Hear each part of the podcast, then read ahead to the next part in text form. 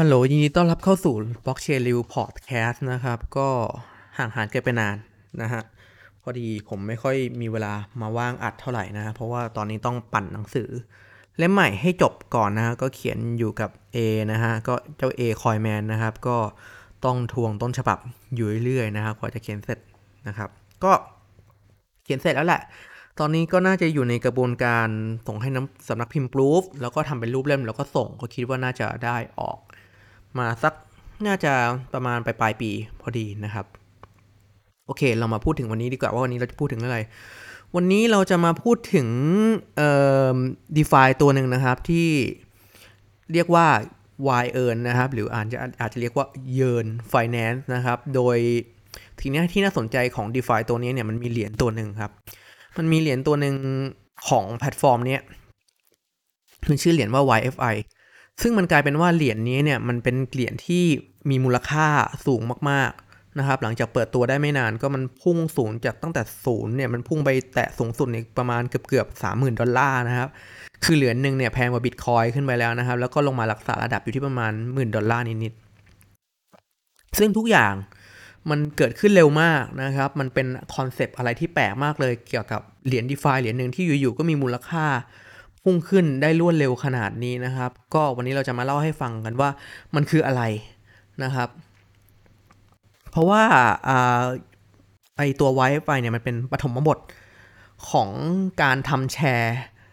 ทั้งหมดทั้งมวลใน d e f าที่มีส่วนส่งผลให้ตลาด d e f าเนี่ยโตขึ้นอย่างมหาศาลครับ โตขึ้นในระดับหลัก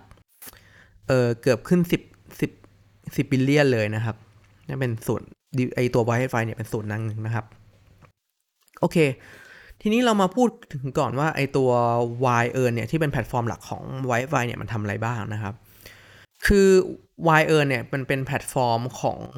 ออนักพัฒนา Ethereum คนหนึ่งนะครับ เป็น developer เป็น Ethereum developer คนหนึ่งชื่อว่า Andre เอ่อผมอ่านไม่ไม่แน่ใจว่าจะสะกดถูกป่ะนะเขาอ่านว่า Andre Conje นะครับ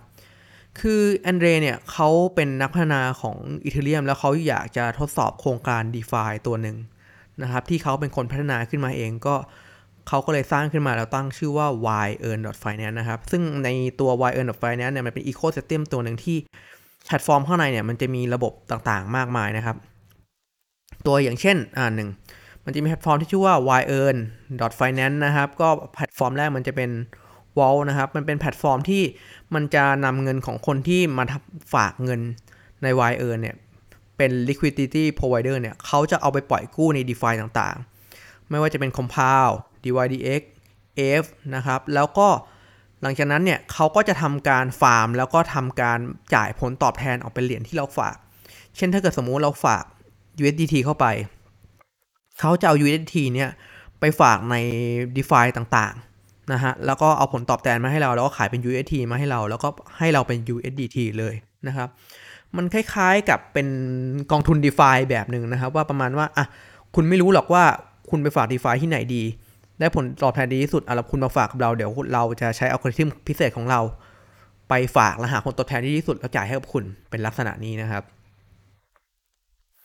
อย่างที่ 2 ชื่อ ytrade.finance นะครับ ก็เป็นแพลตฟอร์ม leverage stable coin ให้ได้ถึงพัน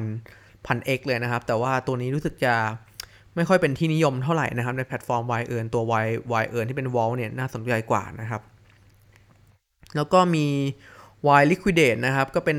ระบบ Liquidate ที่จะใช้กับ Aave Protocol ซึ่งปัจจุบันยังเป็น testnet อยู่ยังไม่มีการใช้งานนะครับ แล้วก็ Y Swap นะครับ ก็คล้ายๆ Uniswap นะครับ เป็นการ swap เหรียญไปไปมาๆนะครับ แล้วก็ Y Insurance Finance นะครับ ก็เป็นระบบประกันบนโลก DeFi นะครับ คือเราจะเห็นว่าจริงๆ ผมคงไม่ลงถึงตัวรายละเอียด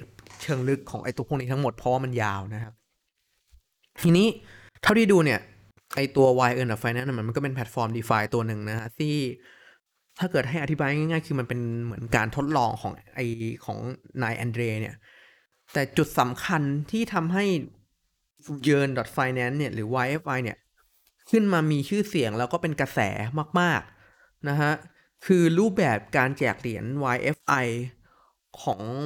y e a r n เนี่ยแหละฮะ คือไอเหรียญ YFI เนี่ยมันเป็นเหรียญ governance ของ Yearn of Finance พูดง่ายๆคือการที่คุณถือเหรียญเนี่ยมันคล้ายๆกับคุณถือหุ้นที่สามารถเปลี่ยนแปลงแพลตฟอร์มนี้ได้ แต่ว่าคุณไม่ได้ปันผลนะเขาเรียกเหรียญประเภทนี้ว่าเหรียญ governance นะครับ โดยในส่วนของการแจกเหรียญเนี่ย มันเป็นอะไรที่มีกิมมิคมาก ก่อนอื่นคือหนึ่งในสิ่งที่ทำให้ YFI เนี่ยแตกต่างจาก การแจกเหรียญ governance อื่นๆ คือเขาแจกเหรียญทั้งหมดเลยในทีเดียวครับ และเหรียญ YFI มันมีอยู่แค่สามหมื่นเหรียญคือถ้าเกิดเราไปเทียบกับ protocol DeFi ตัวอื่นเนี่ยเหรียญมันจะค่อยๆทยอยแจก แล้วมันจะมีเหรียญส่วนหนึ่งที่ reserve เอาไว้ให้กับเอ่อ community หรือว่า Developer หรือว่าเป็น Founder หรืออาจจะเป็น Investor เริ่มต้นนะครับ ซึ่งมันมีเหมือนกับดราม่าอันหนึ่งที่ นายแอนเดรเนี่ยที่เขาออกมาพูดว่าทำไมเขาถึงทำแพลตฟอร์มนี้ขึ้นมาแล้วทำไมเขาถึงแจกเหรียญทั้งหมด 30,000 เหรียญเลย ในทีเดียว เพราะว่าเขาเนี่ย เคยโดนข้อคอรหาว่า โครงการ Decentralize ไม่ว่าจะเป็นโครงการ DeFi หรือว่าโครงการ d a p อื่นๆ เนี่ย ปัญหามันมีอยู่ว่าเหรียญ Governance ส่วนใหญ่พวกเนี้ยส่วนใหญ่เหรียญพวกเนี้ยมันก็ไปอยู่กับนักพัฒนาซะส่วนใหญ่นะครับเพราะฉะนั้นเราจะมาบอกว่าโครงการพวกนี้มันเป็น Decentralize ได้ยังไง คือมันไม่ได้ Decentralize จริงๆ ราะว่ามันมีคนส่วนหนึ่งที่ควบคุมระบบอยู่ แล้วก็คนพวกนั้นถือเหรียญในจำนวนมาก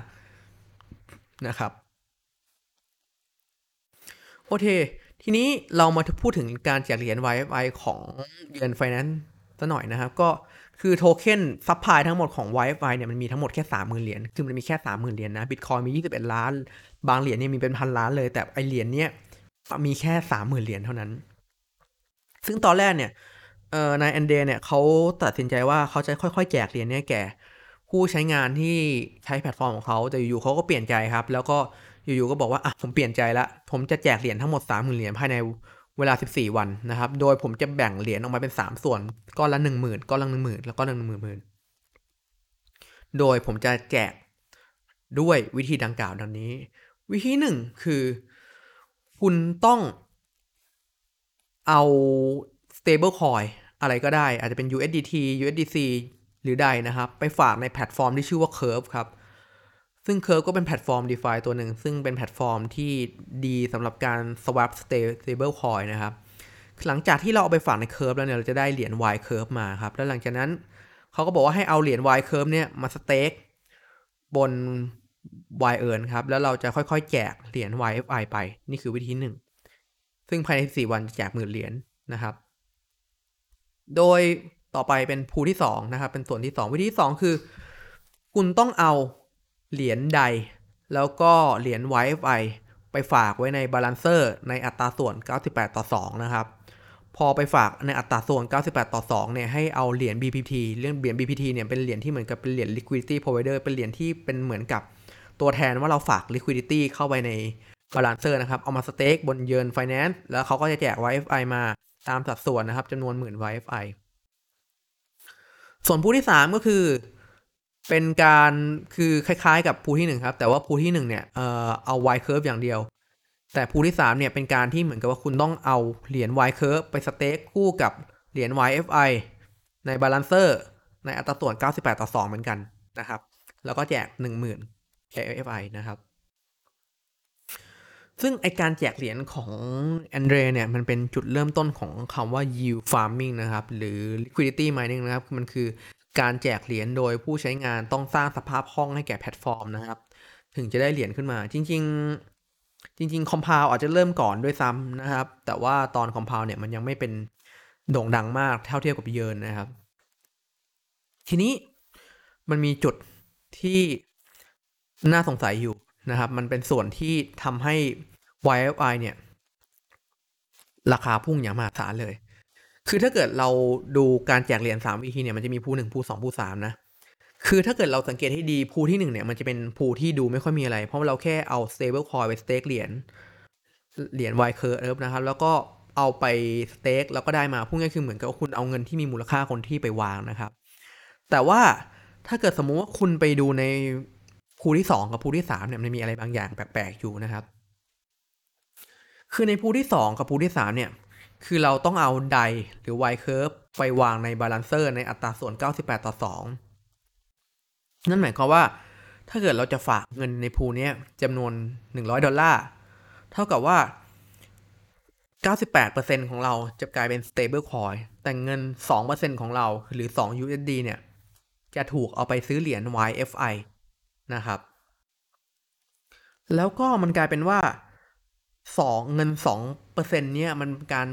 ดันราคาเหรียญ YFI ที่ดีมากเลยครับ แล้วก็มันทำให้เกิดโมเดล concept ที่ผมอยากจะเรียกมันว่าแชร์ครับ มันคือแชร์ชัดๆ เลย มันคือการหมุนเงินในประเภทหนึ่งนะครับ คือทีนี้ผมขออธิบายก่อนนะครับ คือคุณลองคิดภาพ คนที่อยากได้เหรียญ YFI อะก้อนหนึ่งเขาต้องเอา stable coin 98%ในภูที่2ภูที่ 3 นะครับ ก็ 98%แล้วทีเนี้ยมันจะมี 2%เนี่ยที่เอาไปซื้อเหรียญ YFI นะครับ ทีนี้มันเกิดอะไรขึ้น ไอ้ stable coin 2%นั้นน่ะมันเป็นการดันราคา YFI แล้วทีนี้คือนื่องจากการที่ YFI เนี่ย มันแจกแค่ 14 วันจำนวนทั้งหมด 30,000 เหรียญ เพราะฉะนั้นมันจะแจกวันละประมาณ 2,142เหรียญนะครับ แล้วราคาตั้งต้นของ YFI เนี่ยมันเท่ากับศูนย์เลย คือพอราคาตั้งต้นมันเท่ากับศูนย์แล้วมันค่อยๆ ทยอยปล่อยเหรียญออกมาเนี่ยแม้จะเป็นเงินแค่ 2%ที่ใส่เข้าไป มันก็สามารถดันราคา YFI ขึ้นไปได้อย่างมหาศาลเลยครับ เพราะว่าเหรียญมันปล่อยออกมาน้อยไง มันเหรียญมันออกปล่อยออกมาน้อยมากๆ แล้วค่อยๆ ทีละนิดทีละนิดทีละนิด มันทำให้ในเวลาสั้นๆ เนี่ย YFI เนี่ยราคาของ YFI มันมันเติบโตขึ้นอย่างรวดเร็วเลย คือเนื่องจากด้วยเหรียญมันมีน้อยวอลลุ่มที่ใช้อะมันก็ไม่ต้องมาก บางทีร้อยดอลลาร์อาจจะดันราคา YFI ขึ้นไป 10 ดอลลาร์ได้ง่ายๆ แล้วด้วยซ้ำนะฮะ ทีนี้มันก็กลายเป็นว่าอัตราแลกเปลี่ยนของ YFI ที่เราเห็นกันเนี่ยมันสูงขึ้น เพราะว่าเหรียญมันมีน้อยไง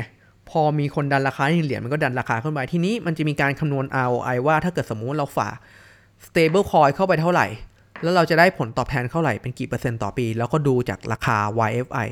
นะครับแม้ราคา YFI จะผันผวน ปรากฏว่าไอ้ตรงนี้มันขึ้นเป็นพันเปอร์เซ็นต์เลย มันขึ้นเป็นพันเปอร์เซ็นต์เพราะด้วยเหตุผลง่ายๆ เพราะว่ามันปล่อยเหรียญออกมาน้อย มันดันราคาเหรียญโดยใช้ volume ไม่เยอะ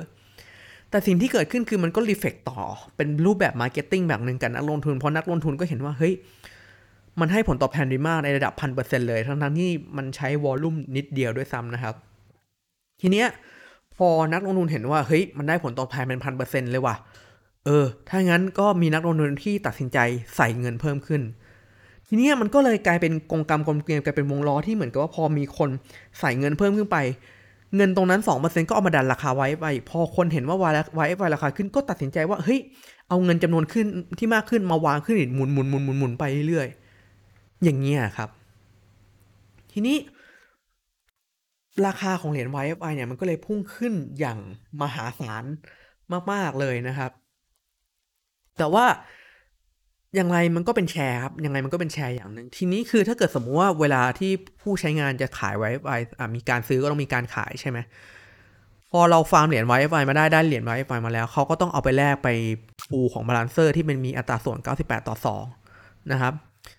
สิ่งที่เกิดขึ้นคือ YFI ก็จะราคาลง นะครับ YFI ก็จะราคง แต่แต่แทนที่ YFI จะราคาลงเฉยๆ มันไม่ลงแบบพวกภาพขนาดนั้น สิ่งที่เกิดขึ้นคือมันมีการนำเหรียญใด ที่อยู่ในพูของบาลานเซอร์ตัวนั้นมาประคองราคา คือเวลาเราฝากเงินเข้าไปในในบาลานเซอร์ที่อัตราส่วน 98 ต่อ 2 เนี่ย คือมันจะพยายามเวทให้เหมือนกับว่าทั้งสองฝั่งเนี่ยมีอัตราส่วน 98 ต่อ 2 อยู่ตลอดเวลา ถ้าเหรียญราคาขึ้น ถ้าเหรียญ YFI ราคาขึ้นมันจะพยายามขาย YFI ในพูเปลี่ยนเป็น stable coin เพื่ออัตราให้เวทอัตราส่วนอยู่ที่ราคา 98 ต่อ 2 แต่เช่นกันถ้าราคาตก พอราคาตกเนี่ย มันจะทำการนำเหรียญใดของเราเนี่ย ไปซื้อ YFI เพื่อประคองราคาให้มันอยู่ในอัตราส่วน 98 ต่อ 2 นะฮะเหมือนกันมันเป็นการพยุง รูปราคาในรูปแบบหนึ่งพูดง่ายคือ ถ้าเกิดสมมุติคุณจะคิดจะดันราคา YFI มันก็ไม่ได้ดันง่าย แต่กลับกันคือ พอจะทุบมันก็ไม่ทุบง่ายเหมือนกันนะครับ แต่จริง ๆ คือถ้าเกิดสมมุติเรามองดูในโมเดลนี้ในระยะยาวมันก็ จะมีคนค่อยๆทยอย เทเหรียญเรื่อยๆนะครับ แต่ว่ามันจะค่อยๆเป็นค่อยไป แต่ว่าสิ่งที่เกิดขึ้นคือมันไม่เป็นอย่างนั้นนะครับเพราะว่ามันเกิดกระแส FOMO ขึ้นมา แล้วทีนี้คือ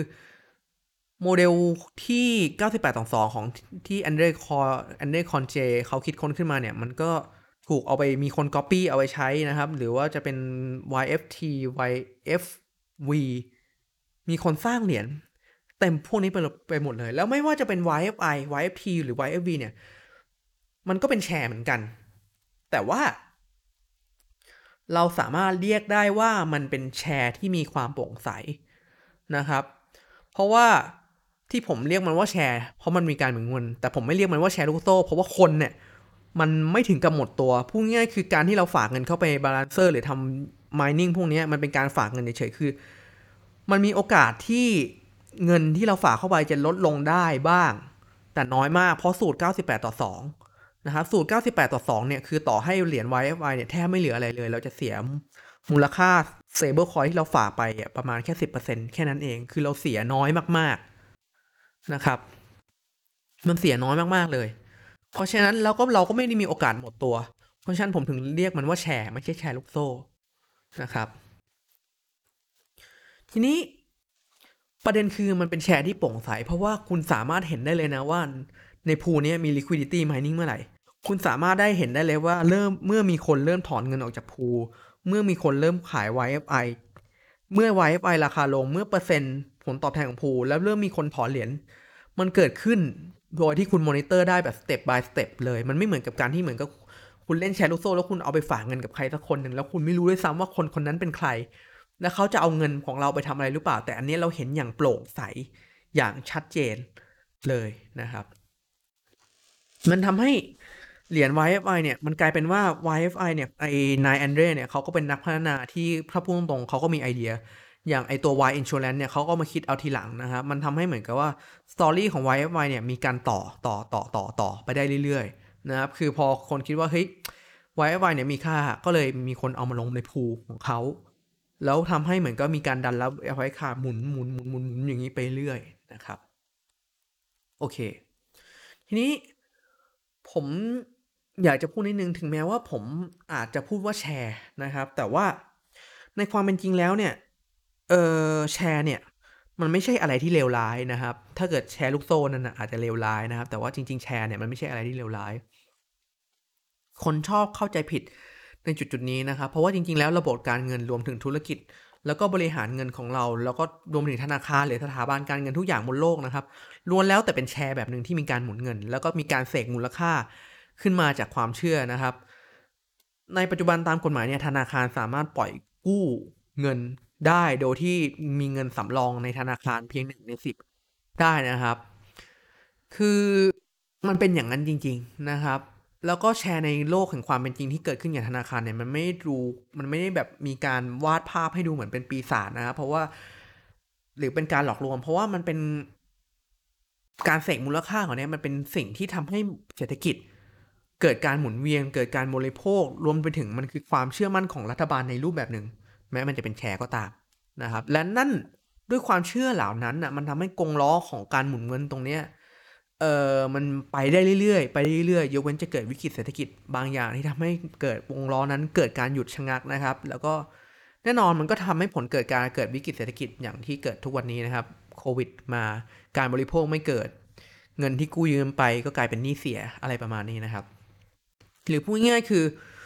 เวลาที่ เราเล่นแชร์ หรือเราฝากเงินธนาคารเนี่ยจริงๆคุณฝากเงินธนาคารคุณมีความเสี่ยงนะ เพราะว่าธนาคารจริงๆถ้าเกิดในกรณีที่ธนาคารล้มละลาย หรือเกิดอะไรขึ้นเนี่ยธนาคารรับประกันความเสี่ยงของเงินเราเนี่ยจริง ๆ มีจำกัดนะครับพวกนี้คือว่าไอ้บริการพวกนี้ที่เป็นแชร์เนี่ยมันคือเป็นรูปแบบการลงทุนประเภทหนึ่งที่มีความเสี่ยงไม่เท่ากันนั่นเองนะครับแต่ว่ามันคือการหมุนเงินทั้งหมดนะครับ แต่ทีเนี้ย YFI มันเป็นแชร์ที่ต่างออกไปครับ คือปกติธนาคารเนี่ยเป็นแชร์ที่มีการรับรองการคุ้มครองโดยกฎหมายใช่ไหมครับ แต่ YFI เนี่ยมันสามารถเชื่อถือได้โดยเพราะว่ามันรับรองโดยบล็อกเชนแล้วก็ smart contract มันเป็นโค้ดที่บอกเลยว่าเหมือนกับคุณไม่มีใครสามารถยักยอกเงินตรงนี้ของเราออกไปได้ เพราะมันคือโค้ดที่บอกเลยว่ามีแต่คุณเท่านั้น ที่สามารถเอาเงินของตัวเองออกไปได้นะครับ มันโปร่งใส แล้วเราเห็นทุกครั้งที่มีเกิดการทำธุรกรรมใด ๆ มันกลายเป็นว่า ในระบบการเงินของเรา หรือว่าวิธีธุรกิจอะไรต่างๆ เราเป็นครั้งแรกของโลกเลยนะ ที่เราเห็นแชร์ที่มีความโปร่งใสขนาดเนี้ยถ้าพูดง่ายคือมันเปิดโลกมิติแชร์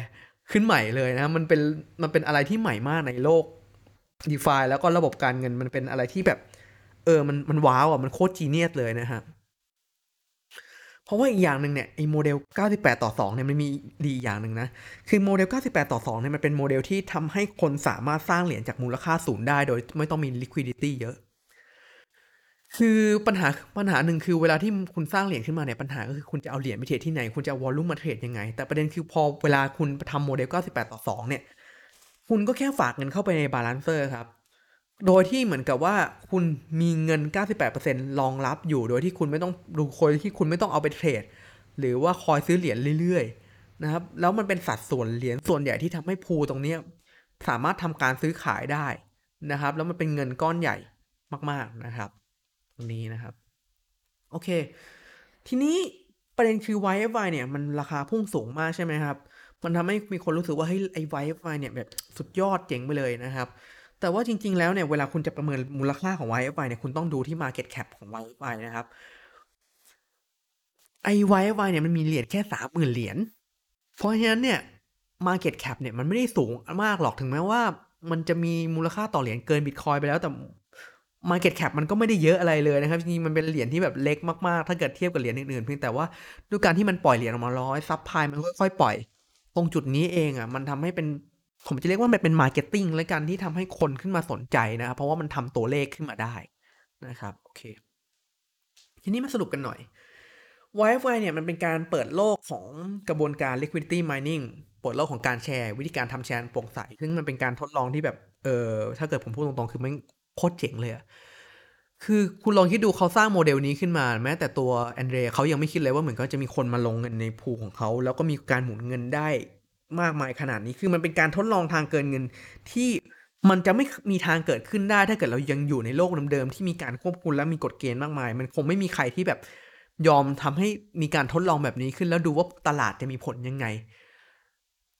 และอันนี้มันเป็นบทพิสูจน์ว่าไอ้โมเดลนี้มันเกิดขึ้นจริง การทำแชร์ตรงนี้มันเกิดขึ้นได้ มีการมีคนซื้อขายเหรียญนี้ มีการหมุนได้จริง ไม่ว่าเหรียญนั้นมันจะมี story หรือไม่มี story ในการอย่างน้อยมันมีการหมุนเหรียญได้จริง แล้ว YFI เนี่ยมันยังมี story ที่ต่อไปได้ทำให้มันเป็นแชร์ที่หมุนไปเรื่อยๆซึ่งเราก็ต้องดูว่าไอ้ YFI เนี่ยมันจะมี story ต่อไปได้เรื่อยๆหรือเปล่า ถ้าเกิดมันต่อไปได้เรื่อยๆนะ มันก็มีมูลค่าต่อไปเรื่อยๆแหละ ทีนี้เราลองคิดดูถ้าเกิดสมมุติว่า ICO ในอดีตอะใน ICO ในอดีตของเราที่เหมือนกับว่ามันเหรียญมันไม่มีมูลค่าอะไร ซึ่งบางคนอาจจะพูดว่าแบบ shitcoin อะคือลองคุณลองคิดดูถ้าเกิดสมมุติเราเอาโมเดลนี้ไปประยุกต์ใช้กับ ICO ในสมัยก่อนๆ คือใน ICO สมัยก่อนๆประเด็นปัญหาของมันก็คือ มันมี story แต่มันไม่มีการใช้งาน มันไม่มีการเทรด ไอ้การทำแชร์ตรงนี้มันเป็นการหมุนเงินแบบหนึ่งมันซึ่งมันเป็นการเพิ่ม story ให้มีการหมุนเงินให้เหรียญมี volume คือลองคิดดูถ้าเกิดโมเดลนี้มันถูกเอาไป apply กับ ICO หลาย ๆ ตัวเมื่อปีประมาณ 2017-2018 เนี่ย บางทีแบบ ICO พวกนั้นมันอาจจะยังอยู่ได้ด้วยนะ มันอาจจะยังอยู่ได้ด้วยซ้ำนะครับ โอเค แต่ว่า ยังไงก็ตามเนี่ย YFI เนี่ยก็เป็นผลิตภัณฑ์นะครับ เป็นเหรียญที่มีความเสี่ยงสูงนะครับแม้แต่ตัวแอนเดรเองก็บอกว่าเอออย่าเอาอะไรมากกับเหรียญที่เขาสร้างเองเลยนะครับ ถึงแม้จะมีการ audit แล้ว แต่มันก็ไม่ใช่อะไรที่ร้อยเปอร์เซ็นต์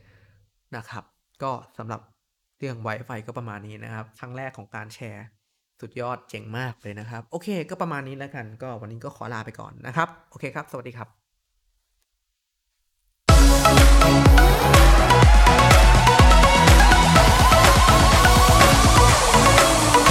Blockchain